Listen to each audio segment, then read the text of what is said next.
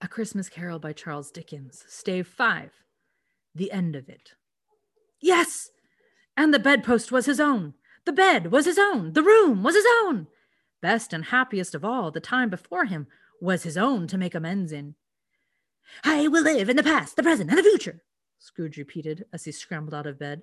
The spirits of all three shall strive within me. Oh, Jacob Marley, heaven and the Christmas time be praised for this. I say it on my knees, oh, Jacob, on my knees. He was so fluttered and so glowing with his good intentions that his broken voice would scarcely answer to his call. He had been sobbing violently in his conflict with the spirit, and his face was wet with tears. They're not torn down, cried Scrooge, folding one of his bed curtains in his arms. They are not torn down, rings and all. They're here, I am here. The shadows of the things that would have been may be dispelled. They will be. I know they will. His hands were busy with his garments all this time, turning them inside out, putting them on upside down, tearing them, mislaying them, making them parties to every kind of extravagance. I don't know what to do, cried Scrooge, laughing and crying in the same breath and making a perfect Laocoön of himself with his stocking. I am light as a feather. I am happy as an angel. I am merry as a schoolboy. I am giddy as a drunken man. A Merry Christmas to everybody. A Happy New Year to all the world. Hello there, whoop, hello. He had frisked into the sitting room and was now standing there perfectly winded. There's the saucepan that the gruel was in, cried Scrooge, starting off again and going round the fireplace. There's the door by which the ghost of Jacob Marley entered. There's the corner where the ghost of Christmas present sat. There's the window where I saw the wandering spirits. It's all right. It's all true. It all happened. Really, for a man who had been out of practice for so many years, it was a splendid laugh, a most illustrious laugh. The father of a long, long line of brilliant laughs. I don't know what day of the month it is, said Scrooge. I don't know how long I've been among the spirits. I don't know anything. I'm quite a baby. Never mind. I don't care. I'd rather be a baby. Hello, whoop, hello there. He was checked in his transports by the churches ringing out the lustiest peals he had ever heard. Clash, claim, hammer, ding-dong, bell. Bell, ding-dong, hammer, clang, clash. Oh, glorious, glorious. Running to the window, he opened it and put out his head. No fog, no mist, clear, bright, jovial, stirring, cold, cold, cold, piping for the blood to dance to, golden sunlight, heavenly sky, sweet, fresh air, merry bells, oh, glorious, glorious. What's today? Cried Scrooge, calling down to a boy in Sunday clothes, who perhaps had loitered in to look about him. Eh? Returned the boy with all his might of wonder. What's today, my fine fellow? Said Scrooge. Today, replied the boy. Why, Christmas Day. It's Christmas Day, said Scrooge to himself. I haven't missed it. The spirits have done it all in one night. They can do anything they like. Of course they can, of course they can. Hello, my fine fellow. Hello, returned the boy. Do you know the poulterers in the next street but one at the corner? Scrooge inquired. I should hope I did, replied the lad. An intelligent boy, said Scrooge, a remarkable boy. Do you know whether they've sold the prize turkey that was hanging up there? Not the little prize turkey, the big one. I need the little boy. Okay, go on the little one. Okay. What, the one as big as me? Returned the boy. What a delightful boy, said Scrooge. It's a pleasure to talk to him. Yes, my buck. It's hanging there now, replied the boy. Yeah. Good girl. It's hanging there now, replied the boy. Is it? Said Scrooge. Go and buy it. Walker! Exclaimed the boy. No, no, said Scrooge. I am in earnest. Go and buy it and tell them to bring it here, that I may give them the direction where to take it. Come back with the man and I'll give you a shilling. Come back with him in less than 5 minutes and I'll give you a half a crown. The boy was off like a shot. He must have had a steady hand at a trigger who could have shot off half so fast. I'll send it to Bob Cratchit's, whispered Scrooge, rubbing his hands and splitting with a laugh. He shall know who sends it. It's twice the size of Tiny Tim. Joe Miller never made such a joke as sending it to Bob's will be. The hand in which he wrote the address was not a steady one, but write it he did, somehow, and went downstairs to open the street door, ready for the coming of the poulterer's man. As he stood there waiting his arrival, the knocker caught his eye. I shall love it as long as I live, cried Scrooge, patting it with his hand. I scarcely ever looked at it before. What an honest expression it has in its face. It's a wonderful knocker. Ooh, here's the turkey. Hello, whoop, how are you? Merry Christmas. It was a turkey. He never could have stood upon his legs, that bird.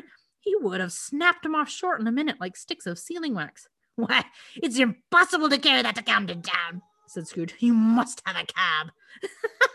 The chuckle with which he said this, and the chuckle with which he paid for the turkey, and the chuckle with which he paid for the cab, and the chuckle with which he recompensed the boy, were only to be exceeded by the chuckle with which he sat down breathless in his chair again and chuckled till he cried. Shaving was not an easy task, for his hand continued to shake very much, and shaving requires attention even when you don't dance while you are at it. But if he had cut the end of his nose off, he would have put a piece of sticking plaster over it and been quite satisfied. He dressed himself all in his best, and at last got out into the streets.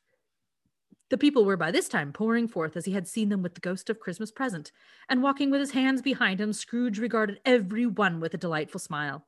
He looked so irresistibly pleasant, in a word, that 3 of 4 good-humored fellows said, "Good evening, sir, a Merry Christmas to you." And Scrooge said often afterwards that of all the blithe sounds he had ever heard, those were the blithest in his ears. He had not gone far when, coming on towards him, he beheld the portly gentleman who had walked into his counting-house the day before, and said, "Scrooge and Marley's, I believe." It sent a pang across his heart to think how this old gentleman would look upon him when they met, but he knew what path lay straight before him, and he took it. "My dear sir," said Scrooge, quickening his pace and taking the old gentleman by both his hands, "how do you do? I hope you succeeded yesterday. It was very kind of you. A Merry Christmas to you, sir." "Mr. Scrooge?" "Yes," said Scrooge, "that is my name, and I fear it may not be pleasant to you. Allow me to ask your pardon, and will you have the goodness?" Here Scrooge whispered in his ear. "Lord bless me!" cried the gentleman, as if his breath were taken away. "My dear Scrooge, are you serious?" "If you please," said Scrooge, "not a farthing less. A great many back payments are included in it, I assure you. Will you do me that a favor?" "My dear sir," said the other, shaking hands with him, I don't know what to say to such munificent. "Don't say anything, please," retorted Scrooge. "Come and see me. Will you come and see me?" I will," cried the old gentleman, and it was clear he meant to do it. "Thank ye," said Scrooge. "I am much obliged to you. I thank you 50 times. Bless you."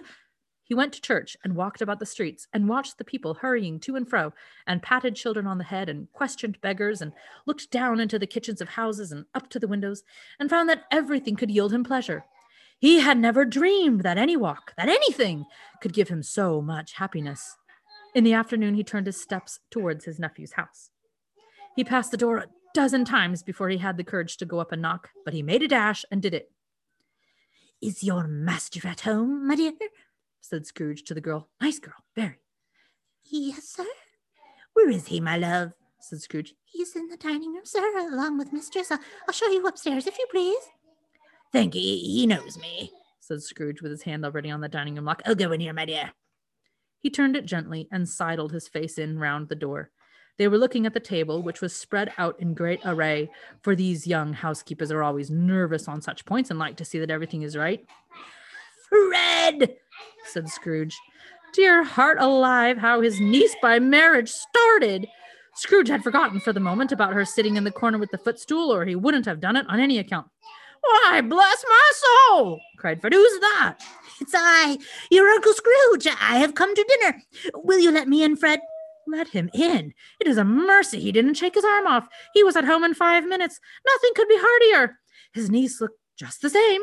So did Topper when he came. So did the plump sister when she came. So did everyone when they came. Wonderful party, wonderful games, wonderful unanimity, wonderful happiness." But he was early at the office next morning. Oh, he was early there. "Oh, no. Go look in the other bathroom."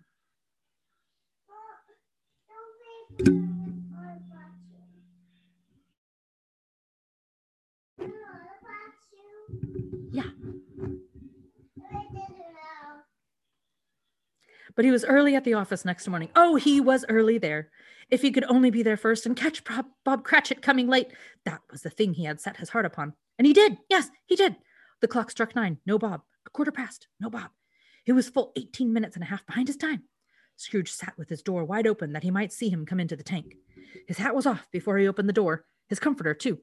He was on his stool in a jiffy, driving away with his pen as if he were trying to overtake 9 o'clock. "Hello," growled Scrooge in his accustomed voice, as near as he could feign it. "What do you mean by coming here at this time of day?" "I am very sorry, sir," said Bob. "I am behind my time." "You are," repeated Scrooge. "Yes, I think you are. Step this way, if you please." It's only once a year, sir," pleaded Bob, appearing from the tank. "It shall not be repeated. I was making rather merry yesterday, sir." "Now, I'll tell you what, my friend," said Scrooge. "I am not going to stand this sort of thing any longer, and therefore," he continued, leaping from his stool and giving Bob such a dig in the waistcoat that he staggered back into the tank again, "and therefore I am about to raise your salary." Bob trembled and got a little nearer to the ruler. He had a momentary idea of knocking Scrooge down with it, holding him and calling to the people in the court for help in a straight waistcoat. "Merry Christmas, Bob," said Scrooge with an earnestness that could not be mistaken as he clapped him on the back. "A merrier Christmas, Bob, my good fellow, than I have given you for many a year. I'll raise your salary and endeavor to assist your struggling family, and we will discuss your affairs this very afternoon over a Christmas bowl of smoking bishop, Bob. Make up the fires and buy another coal scuttle before you dot another eye, Bob Cratchit." Scrooge was better than his word. He did it all, and infinitely more. And to Tiny Tim, who did not die, he was a second father. He became as good a friend, as good a master, and as good a man as the good old city knew, or any other good old city, town, or borough in the good old world. Some people laughed to see the alteration in him, but he let them laugh and little heeded them, for he was wise enough to know that nothing ever happened on this globe for good, at which some people did not have their fill of laughter in the outset.